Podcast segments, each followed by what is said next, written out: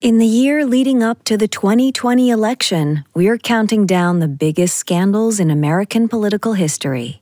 This is number three the Clinton Lewinsky scandal, when the president's illicit affair with a young intern nearly brought down his entire administration.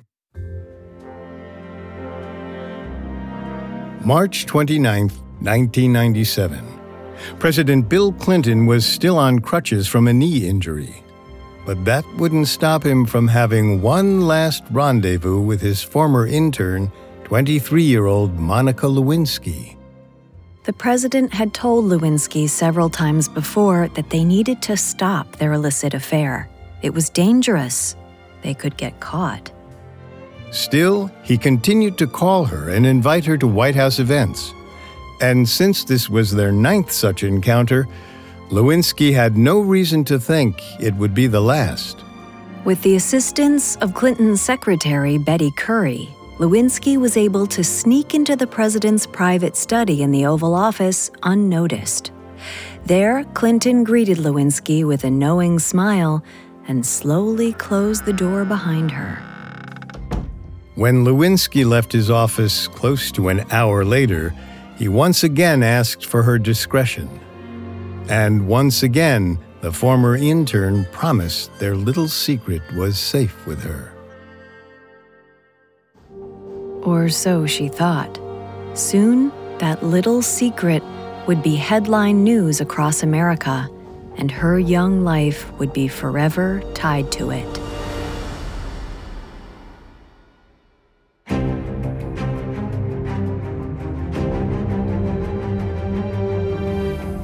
Welcome to Political Scandals, a Parcast original. I'm Richard. And I'm Kate. You can find all episodes of Political Scandals and all other Parcast originals for free on Spotify or wherever you listen to podcasts. To stream Political Scandals for free on Spotify, just open the app and type Political Scandals in the search bar.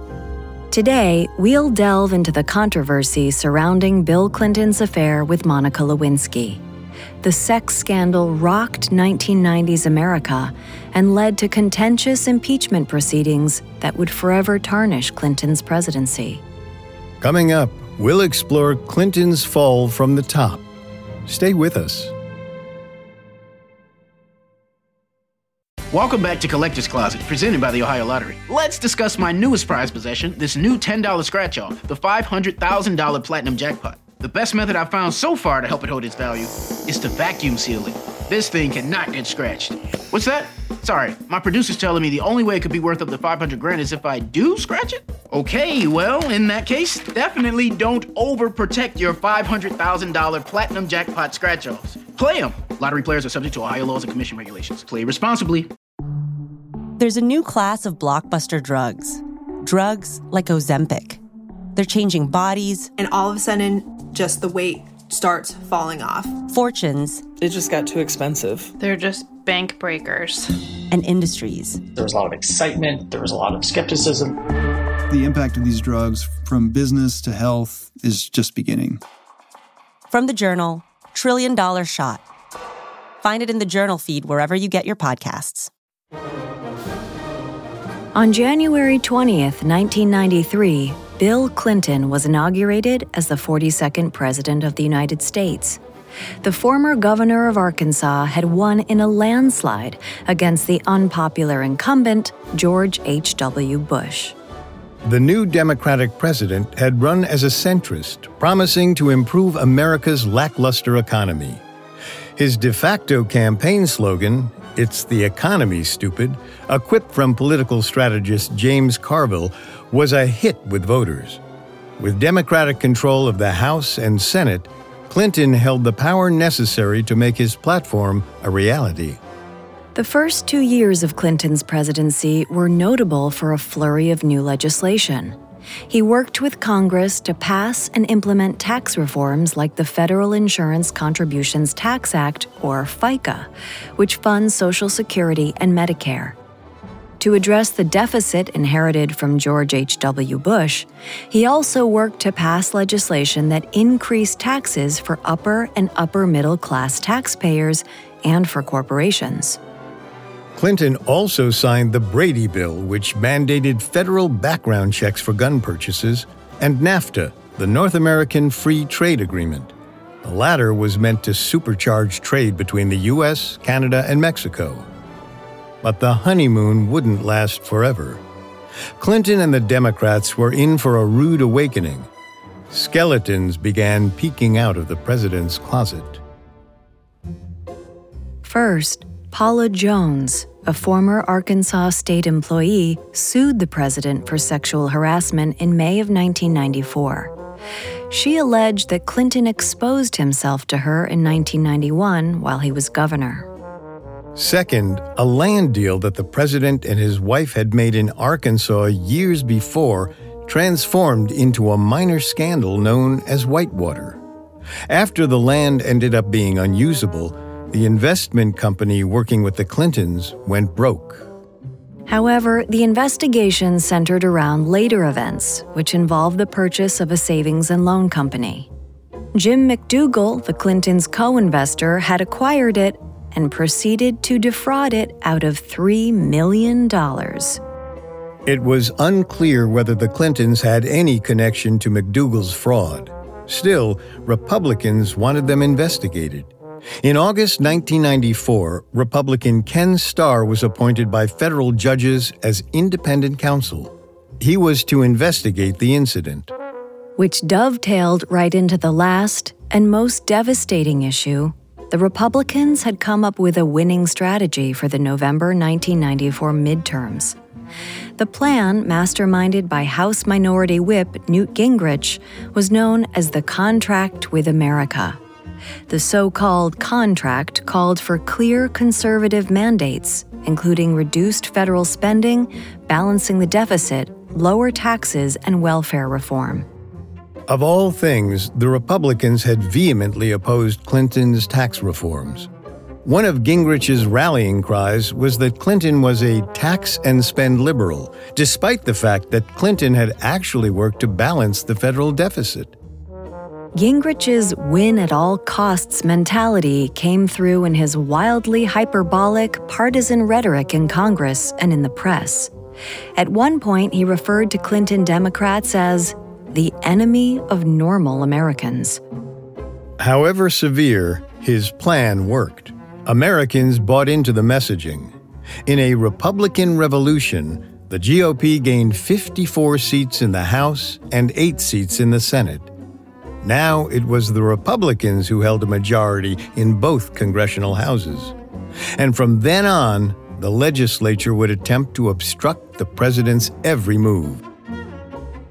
Clinton would later claim that the stress of ongoing legal battles and an antagonistic Congress was what opened himself up for the biggest mistake of his presidency.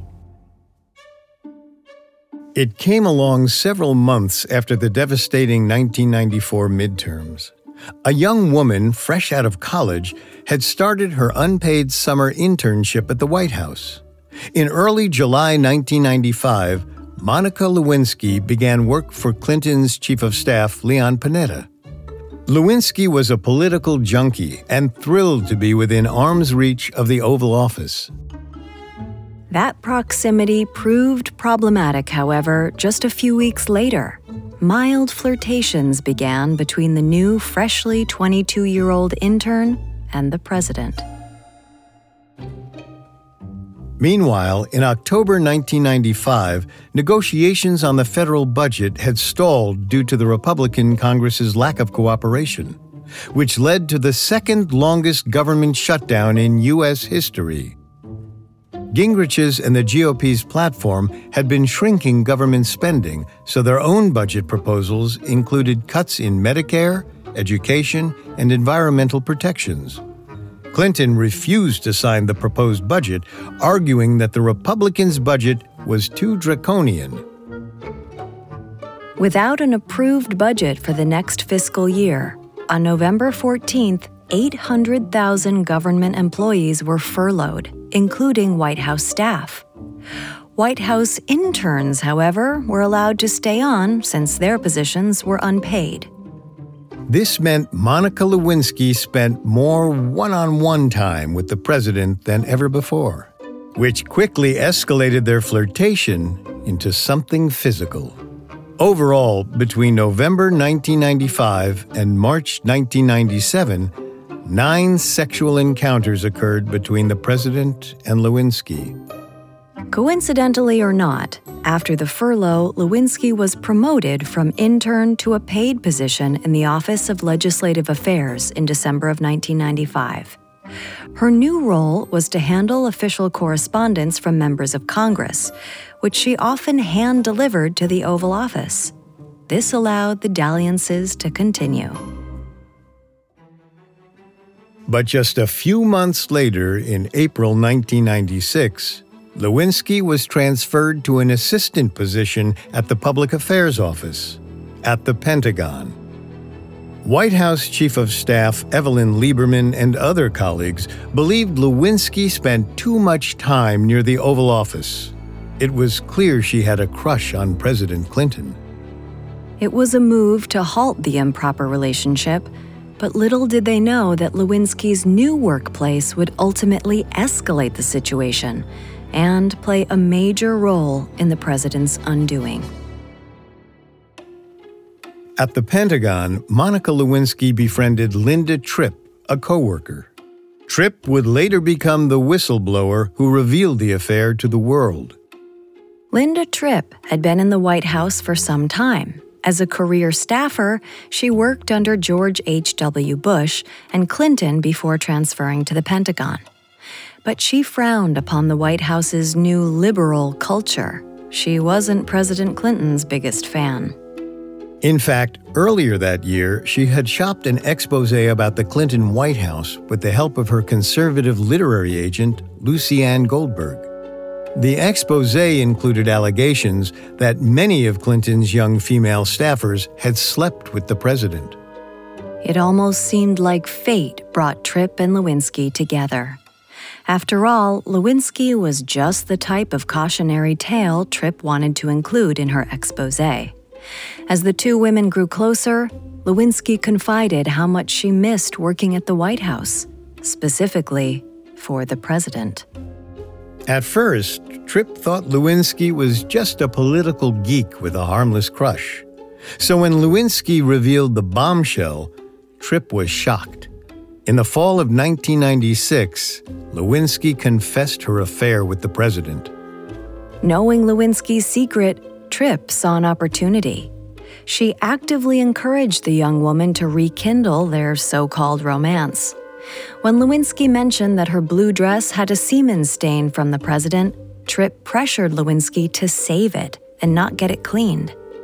Perhaps naively, Lewinsky believed Tripp was being supportive. The reality, of course, was the opposite. Tripp was gathering evidence. Soon after Lewinsky's revelation, Tripp once again reached out to her literary agent. With the former intern's confession, Tripp had even more salacious material for her expose. But she still needed proof to corroborate it. So Goldberg suggested that Tripp secretly record her conversations with Lewinsky. Tripp obliged. Beginning in September of 1996, unbeknownst to Lewinsky, Tripp began recording their conversations. Every powwow or discussion in confidence was recorded, even though one party taping was illegal in Maryland. Recordings in hand, Tripp and Goldberg proceeded to leak information about the affair to Michael Isikoff, an investigative reporter at Newsweek. Goldberg had long despised Clinton and also pressed Tripp to leak information about his prior indiscretions, namely about the affair to Paula Jones' lawyers and Whitewater Independent Counsel Ken Starr. Shortly thereafter, Paula Jones' lawyers were given an anonymous tip. They were informed that Monica Lewinsky was having an affair with the president. Then they subpoenaed Lewinsky on December 17, 1997, in an effort to prove that Clinton had displayed a pattern of sexual harassment. Unfortunately for them, this effort largely failed. Three weeks later, on January 7, 1998, Lewinsky denied their claim. She signed an affidavit indicating she'd never maintained a sexual relationship with the president. But Linda Tripp wasn't done. Days later, on January 12, 1998, she spoke with Ken Starr about her Lewinsky tapes. Starr, too, was struggling. His Whitewater investigation had failed to uncover evidence linking the Clintons to a crime despite months of searching. So, although uncovering a presidential affair was entirely out of the purview of Starr's investigation, he felt it would justify his fruitless case. Starr immediately set up a sting operation for the following day. This time, when Tripp met with Lewinsky, she would be wired. Coming up, Tripp and Lewinsky meet once more, setting the stage for chaos. Hi, listeners! To celebrate our favorite month, Parcast Network is releasing a slate of new shows leaning into all things spooky and spine tingling. And now we're bringing you an original series called Superstitions, featuring the origins and impacts of our most unusual beliefs and the stories of those who dare to defy them. Every week on Superstitions, hear a new drama that illustrates the eeriness and unlocks the mysteries of humanity's strangest codes of conduct. Like holding your breath while passing a cemetery so you don't wake the dead and make them jealous, or carrying the foot of an animal known to have an evil eye, or using iron to keep away the devil. They may seem mystical or even completely illogical, but one thing is certain you ignore them at your own risk. You can find and follow Superstitions free on Spotify or wherever you get your podcasts. To hear more Parcast shows, search Parcast Network in Spotify's search bar and find a growing slate of spooky October programming to enjoy. Now, back to the story. By early 1998, former White House intern Monica Lewinsky had denied an affair with President Clinton. However, her colleague Linda Tripp hadn't given up on exposing the tryst. She'd even paired with independent counsel Ken Starr to try once more for damning evidence. On January 13th, at a swanky bar in the Pentagon City Ritz Carlton, Tripp wore a wire and got Lewinsky to dish on her affair with the president once again. Starr and his team, of course, listened in. Then, two days later, Starr took this new evidence to Attorney General Janet Reno. He asked for permission to expand his probe from Whitewater into the Clinton Lewinsky allegations. His new plan was that his team would investigate possible obstruction of justice in the Paula Jones case and Lewinsky's possible perjury. That same day, Tripp and Lewinsky met once again at the Ritz Carlton. This time, however, FBI agents and Starr's attorneys descended on Lewinsky. She was held in a hotel room for over 11 hours. What exactly happened in room 1012 is a matter of debate. Starr contended that Lewinsky was free to go at any time and could contact her lawyer if she chose. Lewinsky's account, though, was much different. Lewinsky said she was repeatedly intimidated by the agents who demanded she agree to be wired and meet with the president. Otherwise, she'd face jail time. When she asked to speak to her lawyer, she was denied that privilege as well. Instead, in exchange for her testimony, she was offered immunity by Starr's team. It wasn't until she was allowed to speak to her mother that Lewinsky found a way to defuse the situation temporarily. Her mother contacted a family friend, lawyer William Ginsburg, who told Lewinsky not to take the immunity until he knew more about the case. He then flew out to Washington the next day to help Lewinsky navigate the ordeal. At best, the investigation was navigating questionable territory and potentially illegal at worst. Still, Starr contended that Lewinsky had been forced by the White House to perjure herself in her Jones affidavit. Starr also ignored the obvious fact that Lewinsky herself did not want the affair to come to light. And neither, of course, did President Clinton. On January 17th, he denied under oath in a deposition for the Jones trial that he had no sexual relationship with Lewinsky.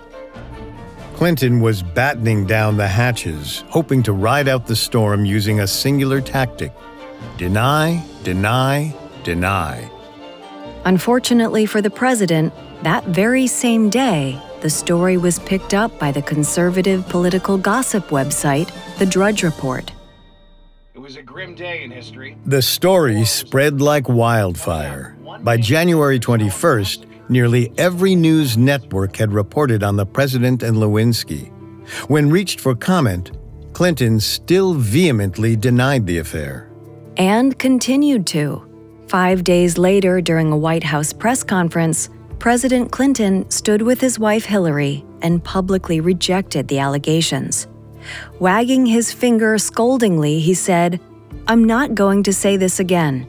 I did not have sexual relations with that woman, Miss Lewinsky. I never told anybody to lie, not a single time. Never.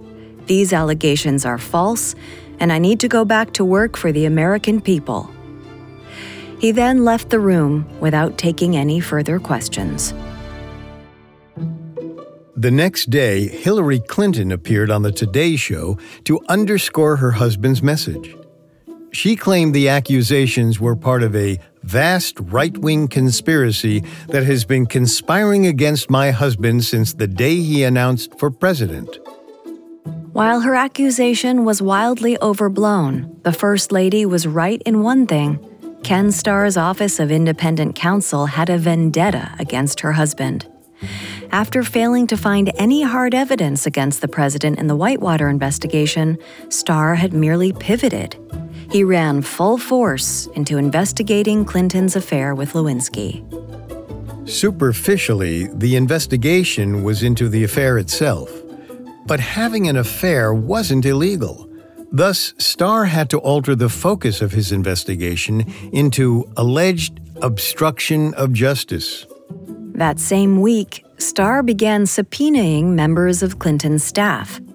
They were prompted to appear in front of a grand jury to testify on details of Clinton and Lewinsky's relationship.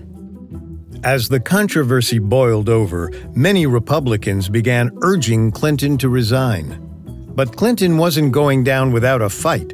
On February 6th, he declared, I would never walk away from the people of this country and the trust they've placed in me. That supposed trust was misplaced. President Clinton would not reveal the truth to the American public for several more months. In the meantime, Starr's grand jury inquiry continued despite the president's repeated denials. Starr subpoenaed almost everyone, from Lewinsky's mother to Clinton's secretary. Following Starr's subpoena of his top aides, on March 21st, Clinton and his legal team decided to invoke executive privilege. They were still trying to prevent the aides from divulging critical information. In Washington, it looked like pleasantries were out the door. Some believed Starr's investigation was a fishing expedition designed to embarrass the president rather than find a crime. Even former President George H.W. Bush came to Clinton's defense when Starr subpoenaed Secret Service officers. A backlash was brewing against the potentially overzealous investigation. On April 1st, the embattled president got a bit of good news. The judge in the Paula Jones sexual harassment trial had dismissed the case due to lack of evidence. Nevertheless, one aspect remained in play his testimony that he did not have a sexual relationship with Lewinsky could still be used as grounds for a perjury charge. Knowing this, Clinton began pushing the message that Ken Starr and his allies were conservative hatchet men. They were trying to mire his presidency in a false scandal. On April 30th, in the first press conference since the Lewinsky allegations became public, Clinton alleged there was a hard, well financed, vigorous effort to ruin his reputation. As evidence, Clinton and his allies pointed to the leaks coming from Ken Starr's office. All testimony and evidence from the grand jury was supposed to be sealed and confidential. Yet somehow, reporters kept getting their hands on the information. At that same press conference, when Clinton was asked if the American public should care about a president's personal life, Clinton deflected. He said carefully, I really believe it's important for me not to say any more about this. I think that I'm in some ways the last person who needs to be having a national conversation about this. And the national conversation surprisingly favored the president at this point. Though they disagreed with his personal choices, the majority of Americans still approved of his job performance. Which was remarkable, granted that the American media was completely saturated with every development of the scandal. Despite the fact that the president was in the position of authority in the relationship, the young intern was made the focal target. Lewinsky shouldered the brunt of the bad press and ultimately became the scapegoat instead of her 49 year old boss. Soon, her name was a punchline on every late night TV show. Her weight, her clothing, her voice, even her stint at fat camp as a child were mocked. Even respectable newspapers got in on the personal attacks. The Wall Street Journal referred to her as a little tart the New York Times went further, calling Lewinsky a ditzy, predatory White House intern who might have lied under oath for a job at Revlon. Clinton and his allies, unfortunately, let the press have their heyday with Lewinsky's supposed shortcomings. They took the focus off the president. It seemed that maybe they could ride out this storm after all. Or so they thought. On July 17, 1998, Ken Starr served Clinton a subpoena to appear before the federal grand jury. This was a pivotal moment. Clinton would be the first sitting president to testify before a grand jury regarding his own conduct. But that wasn't even the worst of it, for Clinton at least. Ten days later, on July 28th, Lewinsky and her lawyers announced that she had signed an immunity deal with Starr. The deal required Lewinsky to turn in her blue dress with Clinton's semen stain. Now Starr's team had hard evidence that Clinton had engaged in a sexual relationship with Lewinsky. The president had a DNA sample taken to match against the dress. It seemed the jig was finally up.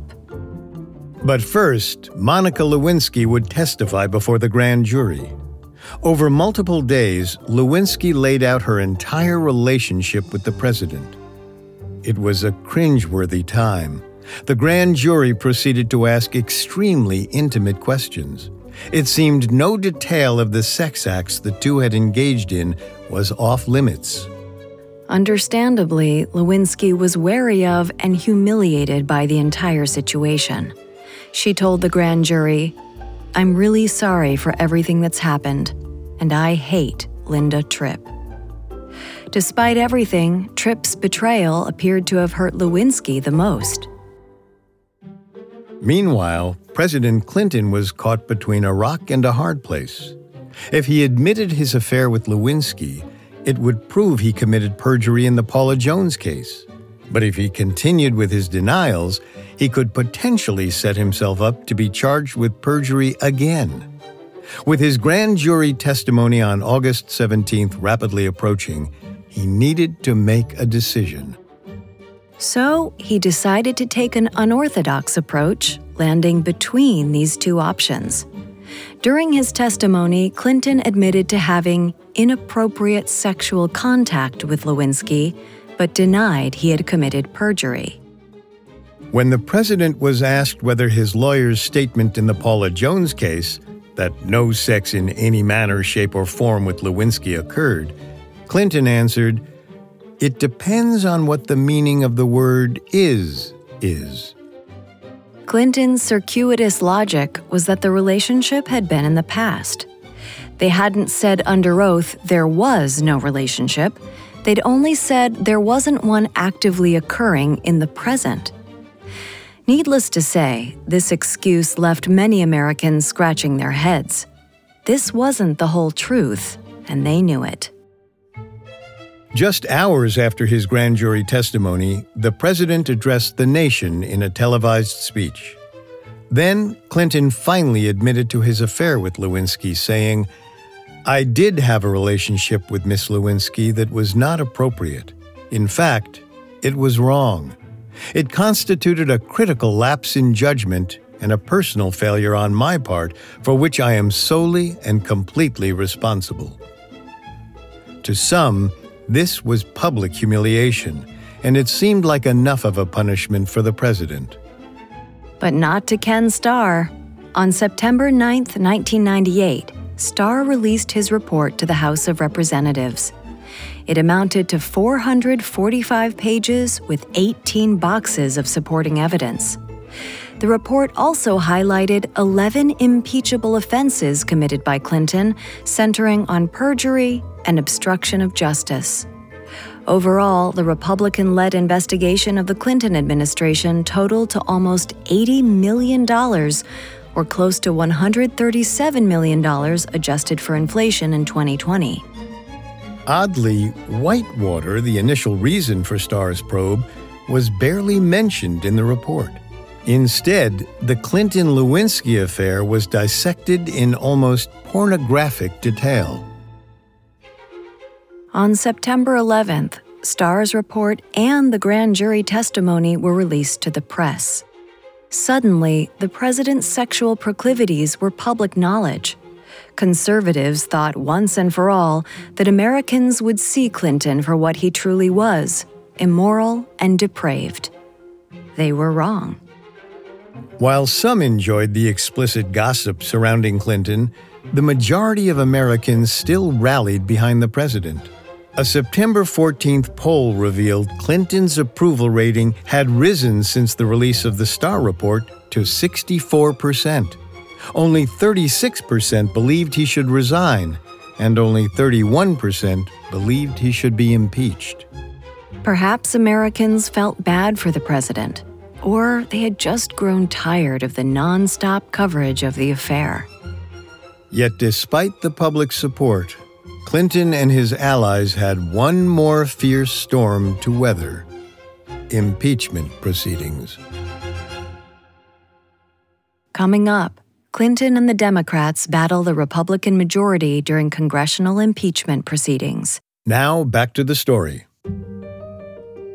By October of 1998, President Bill Clinton had finally admitted to one of his misdeeds his affair with White House intern Monica Lewinsky. However, he still denied that he tried to obstruct justice. He claimed he and his staff never told anyone to lie regarding the affair. Republicans in the House of Representatives, led by Newt Gingrich, had a hard time believing this. On October 8th, the House voted along party lines to begin an impeachment inquiry. Republicans had made their move to turn the impeachment into a moral fight between good and evil. When the vote was announced, Clinton framed it as a personal attack, saying, We must stop the politics of personal destruction. The Republicans, meanwhile, saw the vote as one to restore the nation's soul. House Majority Leader Dick Armey declared, This vote is not about the character of a president, it is about the character of a nation. Republicans holding traditional family values painted themselves as morally and ethically superior to the Democrats. Looking ahead to the 1998 midterms, they expected to gain over 20 seats in the House. They gave little consideration to the notion that they'd overplayed their hand. In the elections held on November 3rd, Democrats surprised their counterparts by making significant gains in the House, which yielded immediate consequences for the Republicans. On November 6th, Newt Gingrich announced that he would be stepping down from his role as Speaker of the House. He'd resign from Congress that coming January. Meanwhile, on November 13th, the Paula Jones case, which had arguably initiated the entire scandal, was settled once and for all. After Jones' lawyers appealed to the prior judge's dismissal of the case, Clinton agreed to pay Jones $850,000. This meant she would drop her case, but Clinton would maintain his innocence. The president was also able to maintain his innocence regarding Whitewater. On November 19th, Ken Starr's investigation finally ended. There was insufficient evidence linking the Clintons to any crime. These tense few weeks set the stage for one last showdown the House Judiciary Committee's decision on the articles of impeachment. On December 11th, the Republican led committee agreed to four articles of impeachment grand jury perjury, obstruction of justice, perjury in the Paula Jones case, and abuse of power would be sent to the House floor for a vote. Clinton's counsel, meanwhile, released a condemnation of the impeachment proceedings. He said, Nothing about this process has been fair. Nothing about this process has been bipartisan. And nothing about this process has won the confidence of the American people. These objections couldn't stop the House from voting on December 19th, though. As expected, it voted along party lines to impeach the president, narrowly approving two of the four articles. Subsequently, President Clinton became only the second president in U.S. history to be impeached after Andrew Johnson. The remainder of President Clinton's fate would rest with the Senate. On January 7th, the Senate began its own month long impeachment trial. Over three days, managers from the House of Representatives served as prosecutors, presenting their case for the two articles of impeachment. They felt the removal of Clinton from office was justified due to his willful, premeditated, deliberate corruption of the nation's system of justice through perjury and obstruction of justice. Then it was the defense's turn. Over three days, Clinton's lawyers argued that the investigation had been politically biased. They used the president's sky high approval rating as proof that he was fit for office. They also denigrated the House managers themselves, saying they presented an unsubstantiated circumstantial case that does not meet the constitutional standard to remove the president from office. By February 8, 1999, it was time for closing arguments. Each side was given three hours to make its final points. Clinton's lawyers argued that the American public had largely been unaffected by this scandal, thus, it was not an impeachable offense. His lead attorney asked the senators in attendance Would it put at risk the liberties of the people to retain the president in office? Putting aside partisan animus, if you can honestly say that it would not, that those liberties are safe in his hands, then you must vote to acquit. The chief house manager, Henry Hyde, meanwhile, declined to ask questions. Instead, he made a moral declaration saying, A failure to convict will make the statement that lying under oath, while unpleasant and to be avoided, is not all that serious. We have reduced lying under oath to a breach of etiquette, but only if you are the president. And now, let us take our place in history on the side of honor, and oh yes, let right be done. After much contention and grandstanding, the trial was done, for now but the private debate would continue until February 12th, when the Senate would finally vote. It would take a two thirds majority, or 67 votes, for the president to be impeached. Unfortunately for the plaintiffs, there were only 55 Republicans in the Senate. Perhaps then it was no surprise that the Senate acquitted the president on both charges. With two votes of 45 to 55 and 50 to 50, Clinton was found not guilty of perjury or obstruction of justice. No Democrat had voted in favor of either article. What was surprising was that several Republicans joined their Democrat rivals in voting against the impeachment charges. It was a harbinger of the split forming within the Republican Party between moderates and conservatives. Furthermore, these senators, unlike their Republican House colleagues, did not want to be punished at the voting booth. If they backed an unpopular impeachment, it might mean their jobs.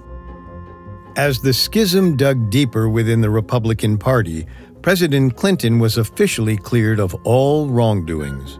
And yet, despite his ultimate victory, no one would emerge from the scandal unscathed. Two months after the impeachment trial in April 1999, the judge in the Paula Jones case cited Clinton for contempt of the court for his failure to testify honestly. The day before he left office, January 20th, 2000, Clinton agreed to a five year suspension of his law license, in addition to a $25,000 fine. Nevertheless, he finished his term with an approval rating higher than any president since Harry Truman. And for former White House intern Monica Lewinsky, life often felt like one of a social pariah. She struggled to find work and was endlessly harassed, both privately and publicly. She has since divulged that being dragged into the public scornful eye made her deeply depressed and even suicidal at times. In recent years, Lewinsky has become an anti bullying activist. She's used her time in the spotlight as a platform to advocate against the type of harassment she experienced. While she has always maintained her relationship with Clinton was consensual, she now agrees with more modern interpretations of the relationship that Clinton abused his position of power on a young female coworker. To this day, Bill Clinton has never personally apologized to Lewinsky. What's most striking about the Clinton Lewinsky scandal is how it's framed today. It's still regarded by some as a personal affair that was blown out of proportion by hypocritical politicians. The president's perjury is often overlooked. But maybe that's partially due to the Republicans themselves. It certainly doesn't help that seven who voted in favor of impeachment were later found to be having affairs themselves, including Speaker of the House, Newt Gingrich. Gingrich, who at the height of the scandal said Clinton turned the American presidency into the rough equivalent of the Jerry Springer show. Gingrich had had an affair with a congressional aide in her 20s. This relationship closely mirrored that of Clinton and Lewinsky. And Ken Starr, the intrepid and supposedly independent investigator, maintained that his investigation was about the letter of the law. In an interview with Diane Sawyer, he insisted it wasn't about taking down Clinton, saying, You never, ever, ever commit perjury. But even Starr didn't follow his own advice. He had almost certainly lied under oath before the House Judiciary Committee when he claimed not to have contacted Paula Jones' lawyers. Luckily for him, no investigation into his potential perjury followed. As for Linda Tripp, arguably the match that started the fire, she never did write her tell all book. Instead, she became a revered figure on the conservative right as Clinton's whistleblower. On the flip side, she was reviled on the left as Lewinsky's backstabber. Overall, the Clinton Lewinsky scandal rippled outward into America. Not only did it define its central figures, it also left an indelible mark on politics as we know it. The heated impeachment proceedings were the catalyst for a bitter divide in Congress, which continues today. This rift has spilled over into the public and largely divided the country into two opposing, intractable camps.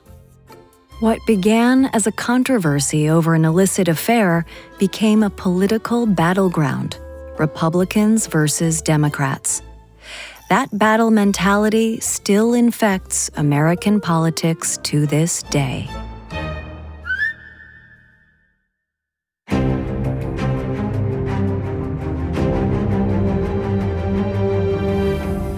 Thanks for listening. We'll be back next week with number two on our countdown the Iran Contra affair, when during the Reagan administration, thousands of missiles were sold off to Iran despite a strict embargo.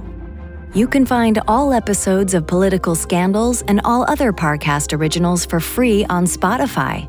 Not only does Spotify already have all of your favorite music, but now Spotify is making it easy for you to enjoy all of your favorite Parcast originals for free from your phone, desktop, or smart speaker.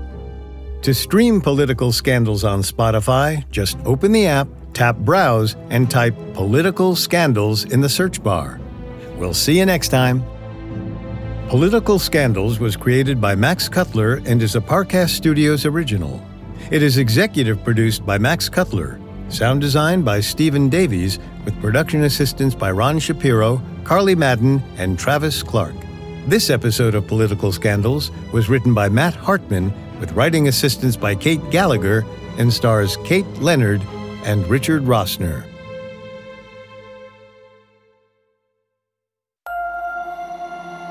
Hang a horseshoe above your door, keep a rabbit's foot in your pocket, and follow Superstitions free on Spotify. Listen every Wednesday for the surprising backstories to our most curious beliefs and thrilling tales that illuminate the mystical eeriness of our favorite superstitions.